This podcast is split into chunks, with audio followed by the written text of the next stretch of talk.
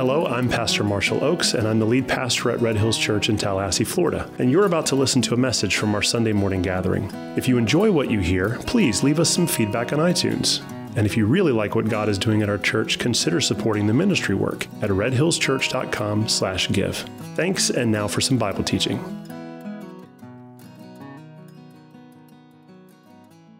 Okay, now, are you guys ready? Good. Because we're going to study 2 Corinthians 8 and 9 today, and it's all about giving money, which is the subject that everybody loves talking about in church. And if you are first time here and you're visiting, you're like, oh, great. What a Sunday to show up on. So here's what I want to do. Um, while we go through this, I want you to understand that what Paul is doing is absolutely talking about giving and finances and money. That's totally what he's doing but he's doing it in a way that kind of exposes the heart behind the actual giving of finances and offerings to the church. And what that is, is our willingness to be obedient to God in the things he wants to use through us. That's important. Because if we go through this and your only thought is another church service, another pastor talking about money, then you're not going to hear what Paul is actually saying. He's using this as an illustration to definitely raise support for something back in Jerusalem, but the principles that he applies in this apply to such a deeper level. Yes, he's using money to talk about a principle, but the principle is our desire as a people of God to live open handed. That's what this is about. He's using money to illustrate that, but ultimately, what this is about is you can be a follower of God who is close handed and walks around thinking that the stuff you got from Him you got to hold on to and use in this small circle, or you can live this life that Paul is talking about that is open and free, and your hands are open to constantly receive from God and then give out and share. And this is not just in money, that's what he's using, but it's in time and talents and resources. It's in everything that God has blessed you with the gifts from heaven that come down to you are meant to flow through you and not stop at you. Do you follow? So before we get into this, don't just put up a wall and say, well, I'm not going to hear what you have to say because I've heard this one before. You haven't because the Holy Spirit is going to do something very unique through today. So just listen. That's all I ask. Just follow the leading of the Holy Spirit and allow Him to speak things to you that you might not understand or have been applying. Cool? Okay, so we're going through Second Corinthians. Uh, we finished last week in chapter 7, and Paul was talking about his joy and Titus's joy, and then his joy in Titus's joy, all around the obedience to the Corinthians. So, um, the lesson from last week is that joy is this shared thing, and it's shared in obedience. When we follow God and we obey Him, there is a shared joy among the church. We all get excited when everybody is doing what the Bible tells us to do right? You kind of sense that on a Sunday morning when we're all together and then everyone chooses to like sing out at the same time and the band kind of backs off and it's just all the voices. You know that feeling that you get? You're like, yeah, all right, this is probably what heaven's like. This is that joy that kind of rises up when it's not just your voice, but you can see, hear everyone singing with you. That's what Paul is talking about. There's a shared joy in the family of God when we're all on the same page and in unity and doing stuff together. But conversely, when we're walking in disobedience, that creates a sense of sorrow across the family. And it's not just in your life. You think that when you walk in disobedience, that the repercussions of disobedience stop with you, but that's not what the Bible teaches. Those repercussions of disobedience trickle down to your kids, to your wife, to your family, to your workplace, to your immediate circle of influence, to your friends, but then that starts expanding out to the church.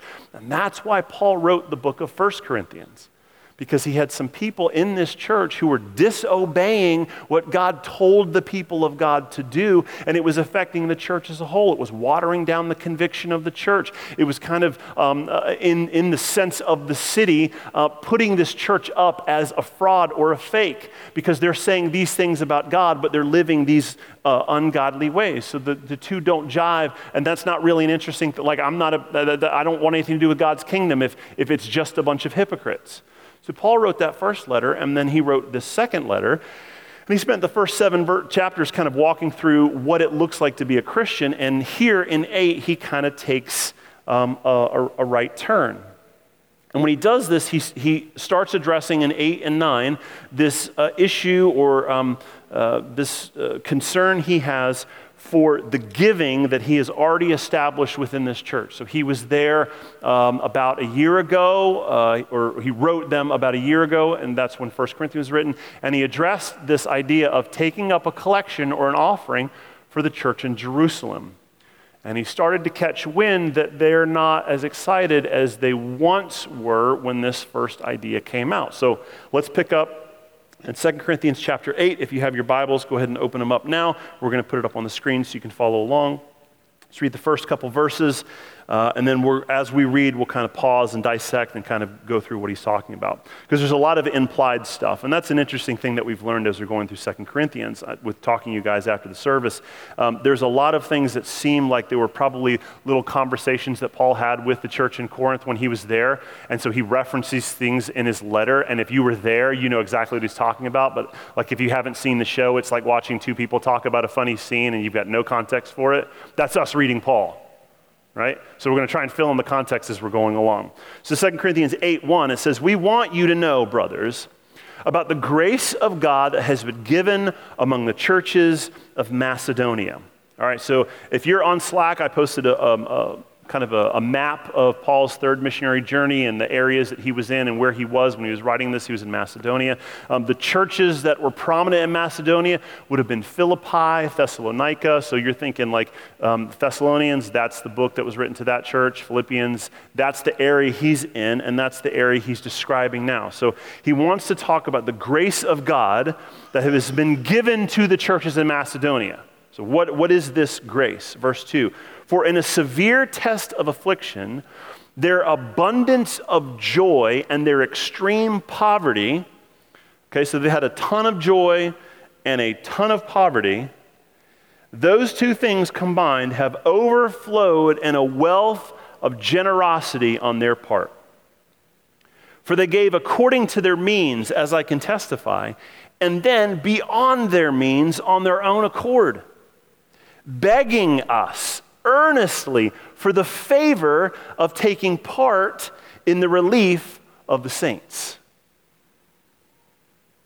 And this, not as we expected, but we gave, but they gave themselves first to the Lord and then by the will of God to us. So, so they were obedient in serving God, they were obedient in helping us accomplish the work of ministry. But then they went even further and started walking in obedience to support the further ministry of other churches who are without. Verse 6 Accordingly, we urge Titus that as he had started, so he should complete among us uh, excuse me, should complete among you this act of grace. So now he's going back into Second Corinthians and addressing the Corinthian church. But as you, the Corinthian church, excel in everything, you guys are, you guys are pro faith, you're pro speech, you're pro knowledge, in all earnestness and all love for you. You guys are top notch, A plus grades, and all of these things. See that you excel in this act of grace also. All right, so let's pause there and dissect this. What is the offering Paul is talking about? Well, back in 1 Corinthians, he addresses this idea that what he has decided to do on his missionary journeys, now he's, he's traveling to all these different churches uh, that are Gentile churches. He's planting them and he's growing them, he's writing letters to them. What he has decided is, as he's going through these areas, he's going to take up an offering at these churches so that at the end of his third missionary journey, he's going to deliver all of the money that was given from these Gentile churches to the church in Jerusalem. Now, the, the, why, why does all these Gentile churches need to collect money for the church in Jerusalem? Because in Jerusalem, you remember Jesus, that's where he did all of his ministry, that's where he died. That was where the early first church started. The Pentecost, the day of Acts, that's where the first church started. You've got these leaders, John and Peter and James, they're leading the church. You've got a bunch of Jewish people who have now converted to Christianity and they are being disowned and their businesses are being boycotted because now they're Christians. So in Jerusalem, you've got all these folks who were following Jesus, and now they're converts, and there's a big revival happening in Jerusalem. Lots of people, Jewish people, are getting saved, but they're also getting persecuted in the form of their businesses are being boycotted, and they're being disowned, and their family wants nothing to do with them. And so they have, because they chose Jesus, become poor overnight. So Paul, he wants to kill two birds with one stone. He wants to bless these Jewish believers in Jerusalem. He wants to take care of their needs, their financial needs, because they've actually got to pay the bills and feed their family. Well, we can meet that specific need by collecting the money from these Gentile churches. But, but there's another thing that we can do. If I can collect money from these Gentile churches and present it to the Jewish believers, then what that says about the kingdom of God as a whole is that the lines that have been so clear throughout the ages as far as race, Jew and Gentile, they're now completely wiped away in the eyes of God. This new thing that Jesus is doing completely erases the concept of Jew and Gentile. And it's most obvious in the fact that these Gentiles who have never met these Jewish believers are giving of their own finances to take care of them. And so, what Paul wants to do is he wants to collect this money and present it as a way of saying, hey, these Gentiles, that have always looked down on you because you're Jewish, and you know how you feel about those Gentiles because you are Jewish? Look what they gave you to meet your needs. Do you see what he's trying to do? He's trying to preach the gospel by using the giving of these people. He's trying to, trying to demonstrate how amazing it is for the people of God to say, I don't see the lines that the world makes me see. In God's family, we're all one. I don't see those lines anymore. And, and I don't just say that with my mouth, I back it up with my pocketbook. And that's really important because the truth is that you can say a lot of things with your mouth and you can do a lot of things with your body and your time, but oftentimes what really is deep down doesn't get exposed until you start directing your money towards it. And if you don't believe me, pull up your bank statement from last month and look through and see where you're spending your money. That is where your heart is. I didn't say that, Jesus said that. He said, download your bank statement. Right? Your, your, your heart, right? We're convinced we know what's in there. But Jesus says, you, you want to know what's really in there? Look where you're spending your money. You can't serve two masters, implying that money is a master that directs your affections. And so, if you want to know, am I really sold out? Do I really love him? Look where you're spending your money. And Paul uses this to leverage a principle to the Corinthian church. And this is what's so fascinating with the way he does it. The Macedonian church has been giving over and above. They're described as, uh, in their abundance of joy and extreme poverty, they had an overflowing of generosity in giving their wealth. So they had nothing to start with, and the little that they have, over and abundantly, they gave away for those who had even less. To the point where even they were begging Paul for the opportunity to help. And what Paul describes this as is not just giving in the sense of giving. And this is what's interesting because in 1 Corinthians, Paul goes out of the way to explain how when he was there for a year and a half, two years of the first time in Corinth to plant the church, he never took any money from the church it is normal, it is within God's economy for the people who are receiving the teaching of God's word to cover the cost of the person doing the teaching of God's word. That was his point in 1 Corinthians. But he said, I didn't take any of your money because I was trying to make a point about the value of God's kingdom over meeting my own needs. I'll take care of my own needs. I just want you to understand the important principles of God's kingdom. He said that in 1 Corinthians. And so here, it's interesting because the way he's phrasing this, he has hasn't actually talked about money. He hasn't actually said money. He's talking about it like giving, and he uses this word called grace. And the way he describes it is interesting. In uh, the end of seven, he says, I, I want you to excel in this act of grace. In verse 1, he says, I want you to know about the grace of God that has been given among the churches. So this is, this is interesting. And the reason why it's interesting is because as Christians, we kind of assume that grace is this thing that God does like to us or for us. It is like the unmerited favor of God. It is, it is getting from God the things that we don't deserve. That's grace, right? But there's another kind of grace that Paul talks about here in 2 Corinthians 8, and that is the grace of God not doing something to you or for you, the grace of God doing something through you. Now, this kind of echoes back to our study in Genesis when we talked about God um, working in and through his people, working in and through the life of Joseph. He's changing Joseph, but he also is working through Joseph to change the lives of his brothers. And this is what Paul is getting at.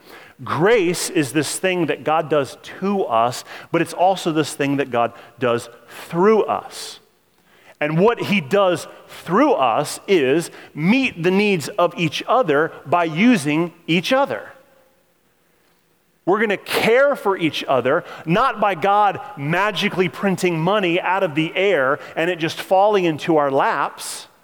God's going to take care of us by pressing on those of us in the family who have abundance to take care of those who have a need. That's how God works. And Paul describes that process as grace. It's a grace to be used by God to meet somebody else's need. It is God flowing through you to meet a need, which is huge because what that means is it takes this burden that we carry that says, Well, I have to do this. I'm giving because I have to be obedient. The Bible tells me I have to, so I have to do it there. No, that's not how it works at all. How it works is this you stare at Jesus and you're transformed by what you see, and you get changed so deep on the inside that you can't stop looking for ways to be used by God. And this is just one of them. And one of them being God, leverage my finances to actually meet the tangible needs of somebody who doesn't have the money to feed their family or that they were laid off because of COVID and they don't have these specific ways to take care of whatever. God, use me. Not just pray, God, I hope, oh man, I hope that their needs are met. No, no, no like the Macedonian church. God, I'm begging you, use me, work through me, because I want that joy of participating in building your kingdom by living open handedly and letting that stuff flow through me to them. I cannot, I, I, I want that opportunity every time I get it. I want to be on your team and I want to be used by you so desperately. I don't want to just learn and sit and study and say, oh, that was a good message. That was interesting. No, no, no. I want to put my hands to the plow. I want to do something for you. Work through me. That's how Paul is describing the giving of the church in Macedonia. Now, this is interesting. In, the, in, in, Greek, which is what this letter was written in, the word for grace is the word for is the word charis. All right, C H A R I S. Now, this is what's funny to me. I don't think Paul probably intended this, but it's funny. So the, the word grace is charis, and that is the root word that we get charisma or charismatic, right? It's the word that we tie to the gifts of the Spirit right? The actual gifting, the grace of God to gift his people unique things. Paul is saying that one of the gifts that God gives is this ability to be used by him financially to bless other people. That's a gift from God, in addition to all the other gifts that Paul laid out to the church in, Corinth, uh, in 1 Corinthians. Things like um, a discerning of spirits, things like healing, things like speaking tongues, uh, things like uh, um, gifts of faith, um, uh, things like uh, uh, words of wisdom, words words of knowledge. These are gifts that God has blessed this church with, the Corinthian church, and they're using them on a regular basis. This charis, charismatic gift. This church is a very charismatic church, the Corinthians, right? But the way Paul is describing the giving of the Macedonian church, he's essentially saying, Look, I, I know you guys are really charismatic, but when it comes to giving, the Macedonians, man, they're lapping you. That's what he's saying. He's using the word that we would use to describe um, uh, the charismatic side of being a church. And he's saying, Yeah, you have um, this box with all of these things that you would consider God's gifts, but I'm telling you that there's something else that God considers a gift that you're ignoring. So if you really want all of Him, there's a thing that you're leaving out. Stop leaving it out. And that thing he's talking about is the grace or the gift of being used by God to be a giver. Now, the thing about this, the reason why he's bringing this up, this is why he says in verse 7, um, I want you to excel in everything. Definitely all of those things that you excel in. We talk about in 1 Corinthians, like, keep excelling at those things, but there's something else I want you to excel in. You got to add this to the box. I want you to excel in this act of grace also. I want you to be the kind of church that is willing to give. And that's the difference between the Macedonian church and the Corinthian church.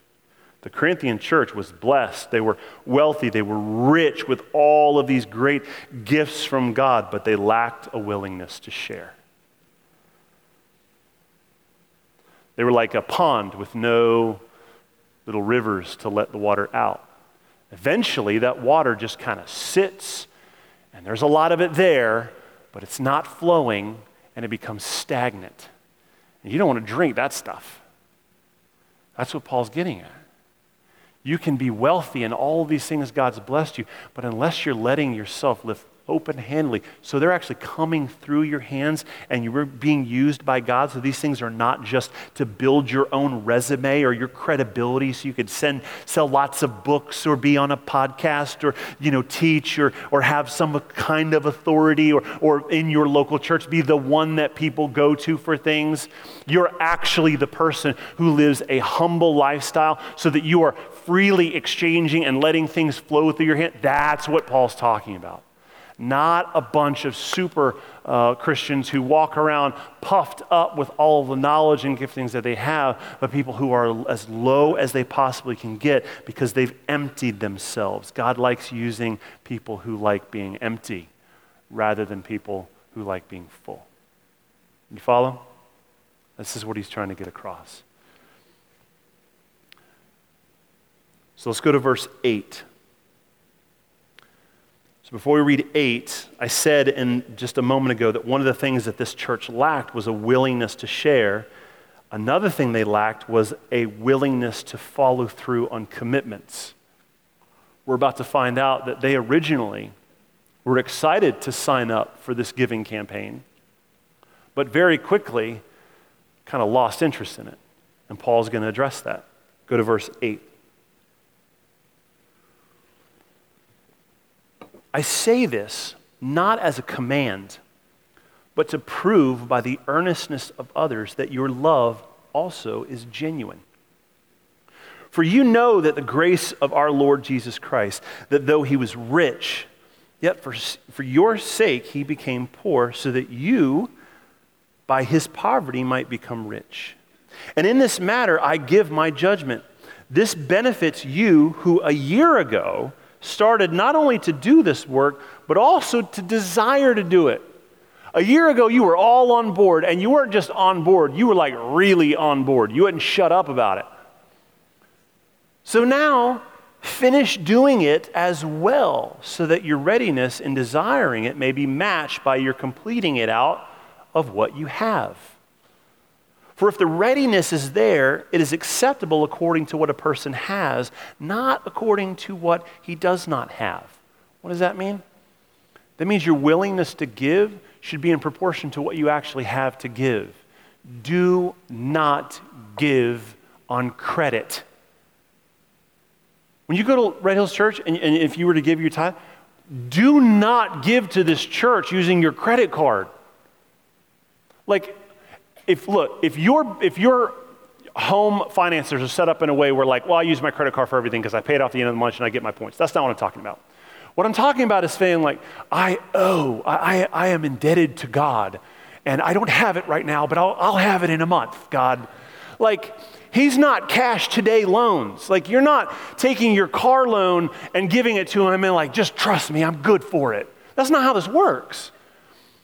The way this works from Paul's perspective is what you have in your hands, that's what you give. not according to what you don't have. Verse 13, for I do not mean that the others should be eased and you burdened. I am not trying to get you to become poor so that someone else can be rich, but that as a matter of fairness, your abundance at the present time should supply their need so that their abundance may supply your need, that there may be fairness. Because there's coming a day where, where maybe you may be in need, and their abundance will supply your need. As it is written, verse 15 Whoever gathered much had nothing left over, and whoever gathered little had no lack. So when Paul first mentions this offering over a year ago, the church was really excited about it. But eventually, over time, the novelty started wearing off. And in church, this is clear with, in terms of giving, um, but it's also clear in lots of other areas. Giving is just an indication. But the root deep down in our hearts is that we're not good at following through with stuff. And uh, I think probably the best way to illustrate this would be how we kind of have a passion for things. Um, and we love these things and we get really all in that. And eventually that passion starts waning off, and the commitments that we made tied to that passion, they also suffer. So initially we say, Yeah, I'm all in. You can count on me. And then eventually, after two or three months, it's like, Well, you can count on me on the first and third. You can count on me once a quarter. Well, look, that's fine if we can only count on you once a quarter, but let's establish that up front. Let's count the cost before you start building a house so we're not all left standing around going, well, we, we thought we could count on this, but now some things changed. I understand things change, but if in your life things are always changing, then maybe stop committing to so many things so that you, have, so you don't have to keep going back on your own word. Because what is called into question is your character. Because eventually there comes a place where you'll say, I'm all on board, and no one's going to trust you. Because you're the guy or the gal who constantly comes back two months later, well, I'm just not, I can't. Well, why can't you? Well, uh, uh, I'm just, well, the truth is you don't have the passion for it anymore. You lost the passion. And so you've kind of backed off. And this has happened to Corinthian church. It happens in ours. And it's funny because I, I, hear people say um, they kind of take on this persona. And these are the people who constantly do this kind of thing where they get passionate about something else and then that drops off and they get passionate about something else. And, and, and, and they kind of they, they disguise it in this like, well, I'm just looking for a new passion or I'm looking for a new adventure. I just need something new, exciting. That's not really what you mean. What you mean is you're too lazy to finish the thing you started, and so now you're trying to find something new to start. That's really what you mean. You're not this passionate, adventurous type. You're lazy. That's what you are. And in Paul's nicest, kindest way, that's what he's telling the Corinthians. You pride yourselves in wearing this badge of being like the charismatic church that's got all the gifts. We're, we're fully, we want all the stuff God is doing. We want all of it. Come on, God. We want all of your stuff. We want to get on board with you. We, we love you. We want to, but not that thing. Definitely not that. When Paul first talked about it, yeah, we'll take that also, but like that's not as that's not as uh, as, uh, as, as cool as as this other stuff. So we're well, we'll get to that. Paul's like, no, you can't just get to that later. It's been a year of you getting to that. It's time to do what you said you were going to do. That's what he's trying to get across. So this is the Corinthian church. They had this initial passion, and they start bragging about all the stuff they want to do but as Paul leaves, life sets in, they're not as excited, and so they have a hard time following through. So, what Paul does is he makes three strong arguments for why they need to follow through. And that's what he has in verses 11 through the end of 15. Essentially, he says, you need to follow through. You need to do it because, first, it proves that your love is genuine. Do what you said you, you would do because it tells everybody that deep down, your love for God really is genuine. It doesn't get tossed by the sea. You're not signing up for something because some new book came out or some new thing showed up or some new idea is sweeping its way through the church and this is the hot new thing everyone's talking about. No, your love is genuine. You really love Jesus. You don't like being in the spotlight. You really love Him. That's why you should follow through on your commitments, because it proves that your love is genuine. You should do it because Jesus modeled this for us. He became poor so we could become rich. Jesus modeled this, and if he modeled it, then he expected us to follow it. And then finally, it promotes fairness and equality. This is interesting because in the American church, we, uh, well, life's not fair. and you, faster you learn that, the easier you're going to have in life, right? We have this kind of sense, so we're a little more American than we are Christian when it comes to this sense of like what is fair. But Paul is talking about giving in a sense of being fair. And essentially, what he's trying to get across is that look, here's the reality in church. When you are lazy, somebody else has to step up and do more. So, how about you obey and do whatever God's called you to do with whatever you have? You may be a one talent person, but by the glory of God, use that one talent. Please. Don't go bury it thinking, well, I'm not a five talent person. I'll never really shine, so I'll just go bury it and then no one will even know I wasn't even really that great. No, that's not how the kingdom of God works.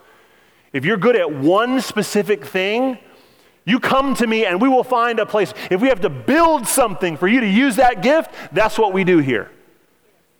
We don't just have nine things, and if you don't fit into this mold, ah, maybe you'll go find somewhere other, another church. That's not how we work. We only do things based off of who God sends us. So if nobody in this church is gifted or wants anything to do with children's ministry, guess what? Kids are sitting in here with us.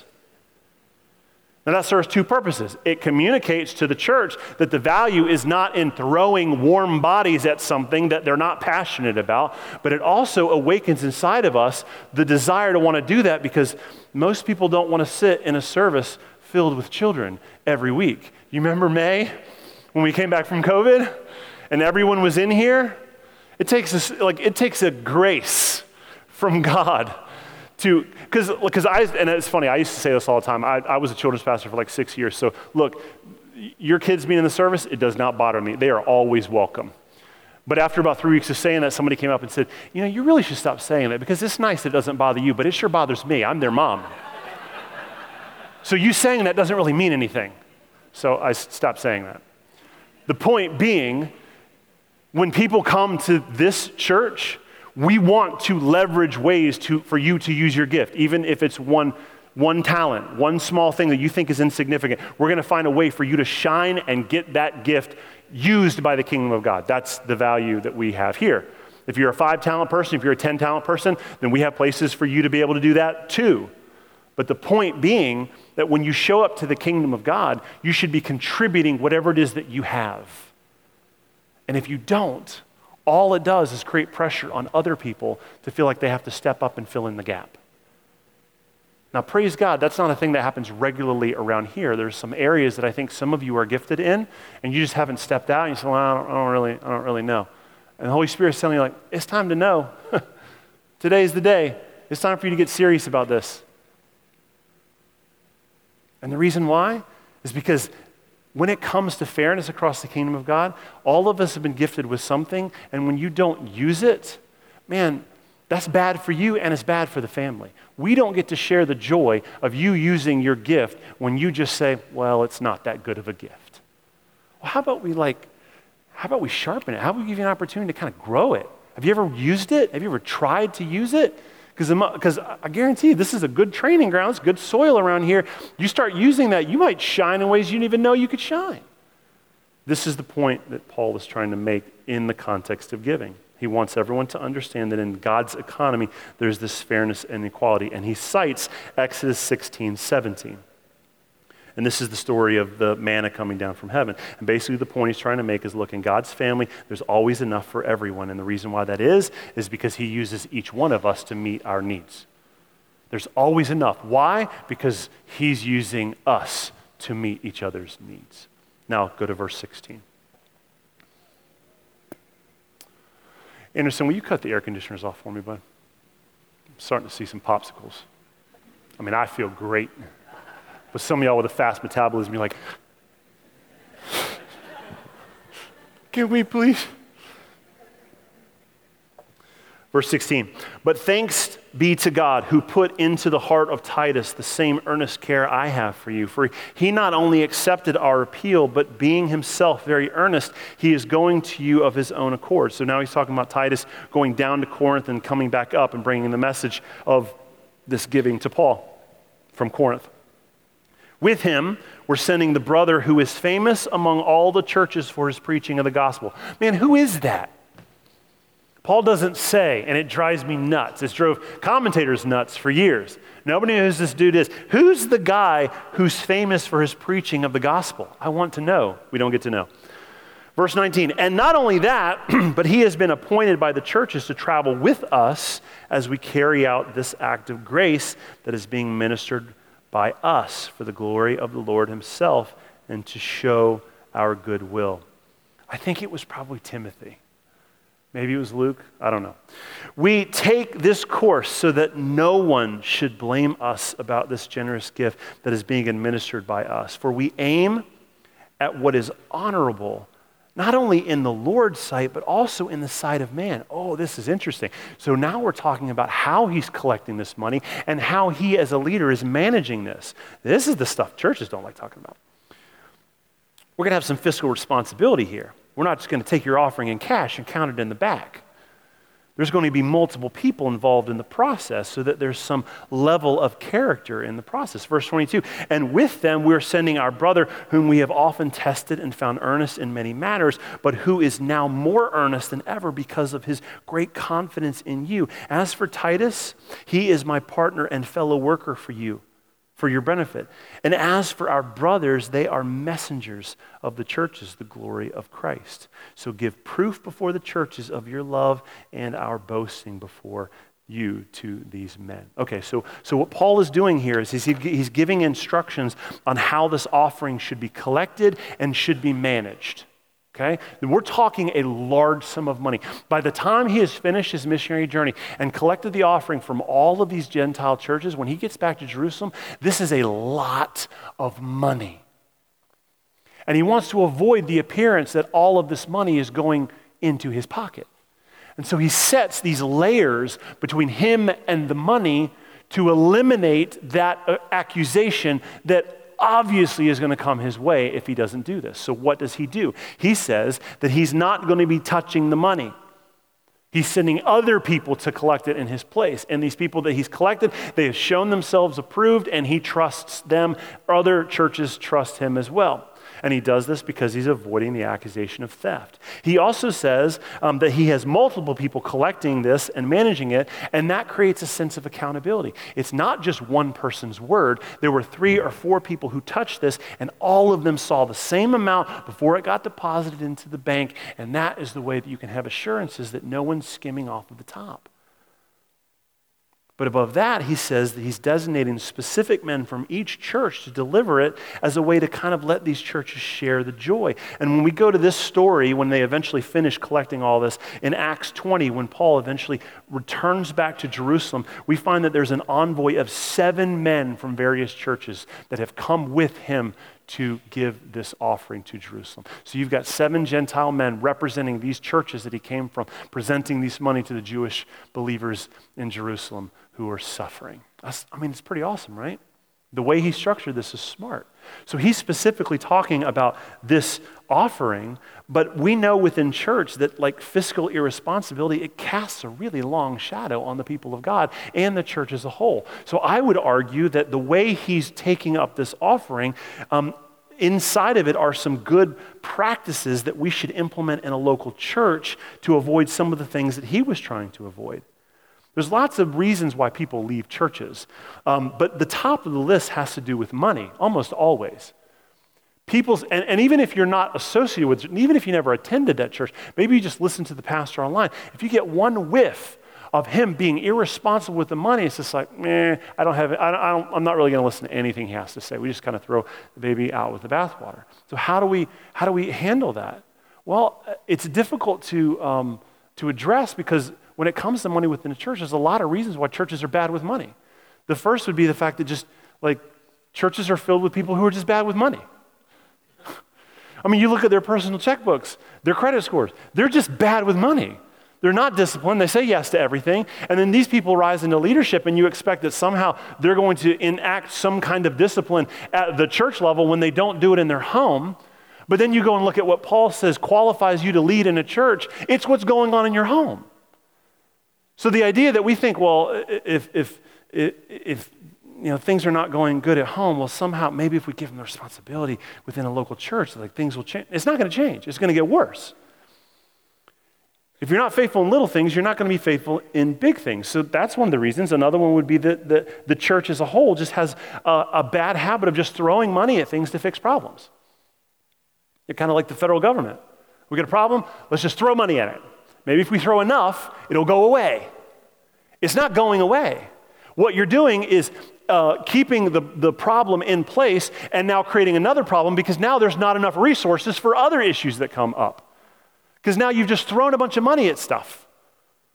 And you've got a bunch of people with dark hearts, and what they like to do is just take that money and put a little bit at the, at the issue and then pocket most of it and say, well, it's not working. Maybe if you threw more money, it would work. The process is broken. Uh, I mean, another reason why churches struggle with money is just because um, within the church leadership level or the church as a whole, there are just people who are just they, they like taking advantage of generous people. They're just wolves in sheep clothing. But even though there are lots of reasons why churches struggle with finances, whatever the reason is, it leaves the same result. It erodes the trust in the kingdom of God. It turns people off, not just from your church, it turns them off from God. It turns them off from discipleship. They don't want anything to do with Jesus because you're not managing money well. We took that really seriously when we planted this church. I don't want there to be a question in your mind about what is happening with your money. That's why we do quarterly family updates. And I try to show you down to the dollar the, where the money is going and how we're planning. We had a trustee meeting at my house last night where we were talking about ways that we could fiscally responsibly invest the money that we have for our um, building fund. How, what, what can we do with that that is the most responsible for God's kingdom? We're trying to be proactive in that. We set out our budget a, a, year in advance. By December 31st, we will have all the money and then some for our budget for next year and that everything that you give in a year is always going to the, the, to the next year. And I do that so that I'm not constantly preaching a message that sounds a little bit like, give me, give me, give me, give me money, please. Give me money, please. Give me money, please.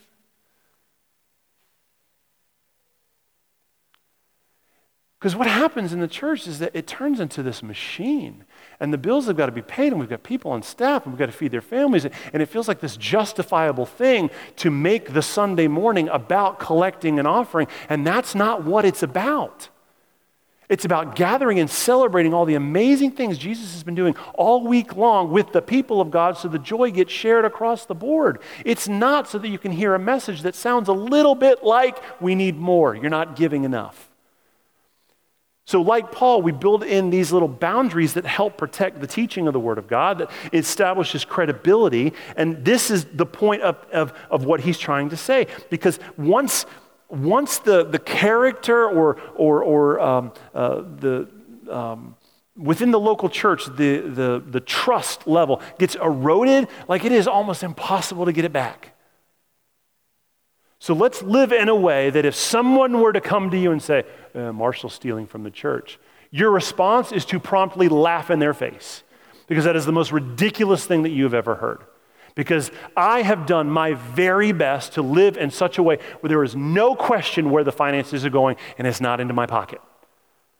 There are multiple people collecting, like the way Paul says it. There are multiple people t- touching the money. We have even set up things within this church, and most pastors, this sounds ludicrous, but in seven years as a church, I have never looked at the giving of any person in this church. I have no idea how much any of you have ever given or ever will give. Now, when it comes to leadership, there are some levels of, like when Lyle stepped up into leadership, I asked our business administrator, I said, Can you give me a report? Is he faithfully giving? The answer is yes. Good. That's as far as I need to know. Are you consistent and faithful in your giving? Yes? Good. That's what we want. But the moment I start knowing this family gives this amount and this family starts giving, guess what my message starts sounding like?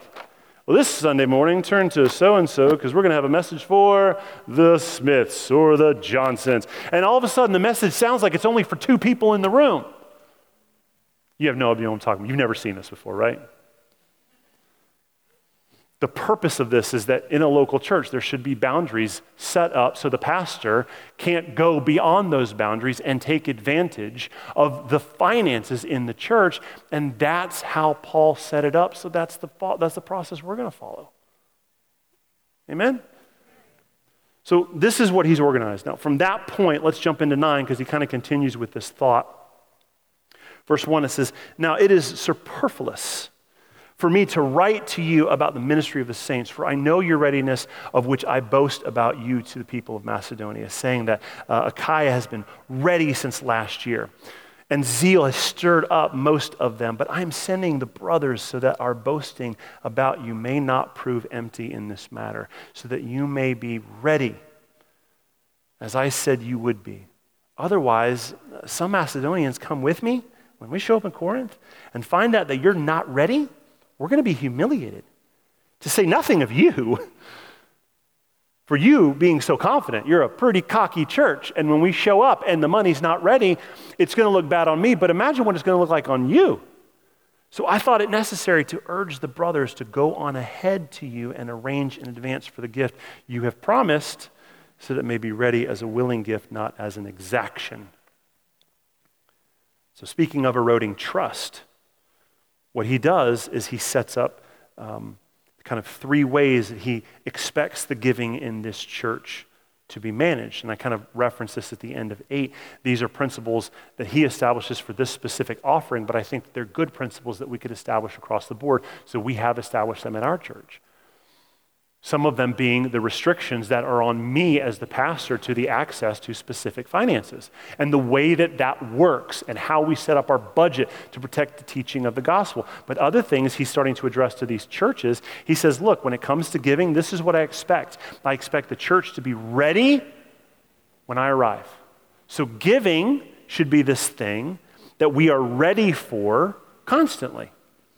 It's not something we should be playing catch up with. It's something that we should be organizing our life around so that we're ready to give as the Lord blesses. So, as the Lord pours down, we have positioned ourselves to not be stocked up with so much debt that we've got to, all right, thank you for this. Let me pay these people because I bought things I didn't need. And now we're going to let this stuff flow through. No, I've already positioned myself that I don't owe anybody anything. So whatever you want to flow through, you can use me. You can trust me. I'm a conduit. I want to be used by you, God. That's, this, is, this is what he's saying. He's saying that giving should be voluntary and in no way connected to arm twisting. It should be done publicly, not as some kind of payment for a good um, message. we don't give because, man, that was a good one. You deserve it. I'm going to put a little extra on top because you really just knocked that one out of the park. Last week, eh, not so good. Try again. But this week, it was real something. We'll put an extra 50 in there for you. That's not how off, that's not how giving works. But that's how we like to make it because that's how everything else in life works, right? God says, This is not like anything else in life. It should be pure. It should never be manipulated. It should never be rooted in deceit. Local church giving should be rooted in biblical precedent. There should be examples that we look to that show us, oh, this is what it looks like. And that's what he does in verse 6 through 15. So we're going to finish the chapter here, and he's going to give us some examples from the Old Testament of what, what biblical rooted giving looks like. So verse 6 says this the point is this. So let me give you some illustrations from the Old Testament. Whoever sows sparingly will also reap sparingly, and whoever sows bountifully will also reap bountifully. So you put in a little bit, you're going to yield a small result. You live a life that's completely open handed and you surrender everything, you're going to be surprised at the abundance that comes from that sowing. Verse 7 each one must give as he has decided in his heart, not reluctantly or over compulsion, for God loves a cheerful giver. And God is able to make all grace abound to you, so that having all sufficiency in all things at all times, you may abound in every good work. As it is written, He has distributed freely. He has given to the poor. His righteousness endures forever. He who supplies seed to the sower and bread for food will supply and multiply your seed for sowing and increase the harvest of your righteousness. You will be enriched in every way to be generous in every way. That's good. You will be enriched in every way so that you can be generous in every way. You won't be enriched in every way so you can build your portfolio. You'll be rich in every way so you can be generous in every way which through us will produce thankful thanksgiving to God. For the ministry of his service is not only supplying the needs of the saints, but it's also overflowing in many thanksgivings to God. By their approval of this service, they will glorify God because of your submission that comes from your confession of the gospel of Christ and the generosity of the contribution from them and for all others, while they long for you and pray for you because of the surpassing grace of God upon you.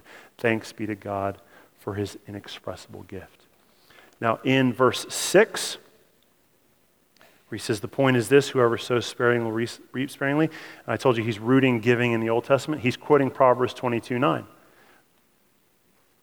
Verse 9, he goes to, He has distributed freely, He has given to the poor, His righteousness endures forever. He's quoting Psalm 112 9. God has always been a giver, and He holds nothing back. And then in verse 10, he who supplies the seed for the sower and bread for food, he's quoting Isaiah 55:10, where God essentially in that series of chapters, uh, 53, 54, and 55, he's in generously inviting the whole world to come and feast on the banquet of God's generosity. And the cool thing about Isaiah 55, that quote is really um, interesting because in 53, Isaiah 53, that's the suffering servant. And in Isaiah 54, it's the covenant renewal because of the work of the suffering servant. Because of what the suffering servant did, that's Jesus, there is a renewal of the covenant. And because of the renewal of the covenant, everyone is welcomed back into the banquet in 55. And we, we come to the table and we joyfully consume the things that God has given us. His point being that this is the greatest demonstration of giving. It's Jesus. It's always, always, always about Jesus. God spared no expense in giving his son. Jesus was a giver. He gave his entire life. There's no leftovers in that story. So the only proper response you have as a Christian is to sow bountifully, and that's his point. Giving definitely practically meets the needs of people in God's kingdom, but it goes even deeper than that. Giving is an indicator of your heart. It shows you where you actually, what you love. It shows you where your affections are.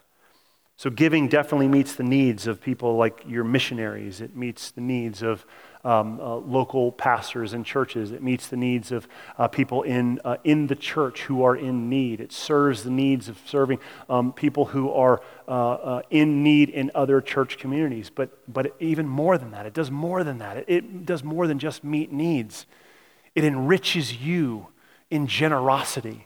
It changes you. Your capacity to let things go changes you. That's the big thing. As you let go, and I'm talking, uh, Paul's talking about money, but I'm talking about other stuff. I'm talking about emotional stuff too. Your desire to be the kind of person who holds on to everything will rob you of the joy of living a gracious life in Christ. Your ability to let go will mature you in ways you didn't know you could be matured. So, this teaching, I think for me, is kind of surreal because you guys are definitely not Corinthians. You guys are Macedonians. You guys are constantly giving. This month, October, well, that was last yesterday. So the month of October, I typically give you a, a family update every quarter, um, but I just got to give you this one. So last month, October, we surpassed our highest month, which was September. Last month, we hit $25,000 in the month in giving, over and above. It's like anytime there's a perception of a record, boom, you guys are smashing through it. You guys are not the Corinthians, you're the Macedonians. So, what application could I possibly have to a church that always goes above and beyond and already lives a generous life. The point of this message is not to stir you to give, you're already doing that. So, what is the point of this message? The point of this message is to get on board with this idea that this is not just about the giving. Yes, thank you, keep doing it. But what God wants to do, the grace He wants to move through you, is even bigger than just you obediently on a regular basis saying, I'm going to give to Red Hills Church. Because what's happening at our church is unique. What's happening in worship, what's happening in the response to the word, what's happening every Sunday when you guys show up, that kind of feeling that something, man, something's going on. Some people describe it as like a revival, like there is something being revived on the inside of me. I'm waking up to things I didn't know. What's happening here in our church? This doesn't happen every day. It can, it's offered, but it doesn't because people's affections become more important than, than directing our affections at Jesus. Everything's more important than Him. But when we start making Him the most important thing, every, and, and here's, and I was telling my kids this the other day, and I just want to pause for a minute and just say thank you for being such an amazing, obedient church because my kids are getting to grow up in a culture that is vastly different than most preachers' kids get to grow up in. Because what's happening is my kids are watching a bunch of people saying, Yeah, Jesus. And they're not just saying it with their obedience to showing up or the way that worship is responding or the response to the word. They're seeing it in the finances. And I'm, I'm living in such a way where I can be open. Um, because they're sitting in the family updates. And like my son the other day was like, Dad, I can't believe how much people are giving. And I told him, I said, Son, listen, you can pack a room full of ton, tons and tons of people. And you can do that lots of different ways. But the indication on whether people are really actually bought in on the vision and what God is doing is always reflected in the giving. Because people will show up to a thing, but they won't always give to a thing. And if you can get people, church folk, to stop thinking about giving to a need, oh, we bought this thing and now we need you guys to pay for it, and start giving to a vision, look, we already have, a, we know where we're going. Here's how we're organizing and set things up. So, so we don't need your money, but bless God, if you want to get in on this part uh, of what God's doing here, we want you to be a part of it. That's a totally different message of, oh, we really need, come on, we really need. We've already, well, we got bills we got to pay. We, we've already paid our bills. We're not in debt. We want you to be a part of this. If God's called you somewhere else, that's totally cool. But what God's doing here, this is unique. And I was telling my son that the other day. The indication of what's happening here is reflected in the giving because it shows that from the heart level, you're not just this and you're not just this. Deep down, you're sold out to what God's doing uniquely here at our church. And like, uh, there's not a message I can preach that'll get you more in on that because you're already doing it. So, so what's the takeaway? What are we doing today? Why are we talking about this? Other than this is just uh, expository preaching. This is what Paul was talking about. So this is what we're talking about. We do this because we want more than ever to God, for God to use our obedience in giving to affect the other churches in this city and this country. Because here's what I want I want pastors to hear through the grapevine that this church operates off of a fully funded budget a year in advance. Because pastors, church leaders will say, uh, that's not a thing. Can't do that. Uh, we're doing it. We're already doing it. It takes a lot of discipline. It says saying no to a lot of things. It means not owning a whole lot. It means sometimes living out of a trailer. But I, I can tell you that the pressure of not having to preach to an offering is very freeing. And when we buy in on that and you contribute to that and that message gets out, it starts affecting other people around. And I've said this a thousand times. A lot of people are not doing what is supposed to be done just because they've never seen it modeled before. And they're, they're, they're cursed by this mindset of like, well, it can't be done because I've never saw it. I've never seen it be, been, been done before. Well, we want to be the church that shows you it can be done. And then in some way, you can start adopting this at your church level or, oh, praise God, man, even at your family level. What would it mean for your family if your entire budget was already a year in advance? What pressures would you be out from under if you didn't owe anybody anything? If you need somebody to look at and say, how can it be done? We'll stand up as Red Hills Church and say, we'll show you how to do it. We're a small, little, scrappy church, but we'll show you how it can be done because there are values in the kingdom of God. And look, if you can do this right, a lot of the reasons why people don't show up to church, those will disappear too. So we're not trying to toot our own horn. What we're trying to do is the same thing Paul did in 2 Corinthians 8 and 9. He's leveraging what this small, poor little church is doing to leverage larger, more wealthy, well endowed churches to take on these same responsibilities. That's what God is doing here. So, what is the takeaway? Let's keep on doing what God is doing here because He's going to use it to affect a far greater reach than you could have ever imagined. I was sitting in my living room with Chad and Chrissy last night, and we were talking about in uh, 2000, the end of 2013 when we planted the church. We started in my living room. We were counting, I think we counted like 15 people in my living room. And it never, it, it never stops being amazing sitting in here on a Sunday and worshiping and just kind of standing in the midst of the crowd. And every week I turn around, I'm just like, I don't know half of y'all.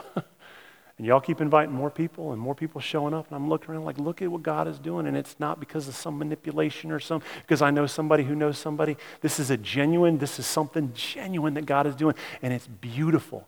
And it's not just for us. That's the takeaway. The point of this is what God is doing is he's establishing some principles, not just so this family is healthy, but so that we can be a blessing to other families that look on and say, How did you do that? This is how we did it. Amen? So, this is our prayer today. God, continue making us people who live open handed and start using that posture to affect those around us. Amen? All right, so let's pray. Hello again, it's Pastor Marshall, and I just wanted to say thank you for listening to this message. If you want to hear other messages or maybe find out more about our church, you can visit redhillschurch.com. From there, you'll find links to our social media pages, message archive, and ways you can support the ministry work. Thanks again for spending time with us, and God bless.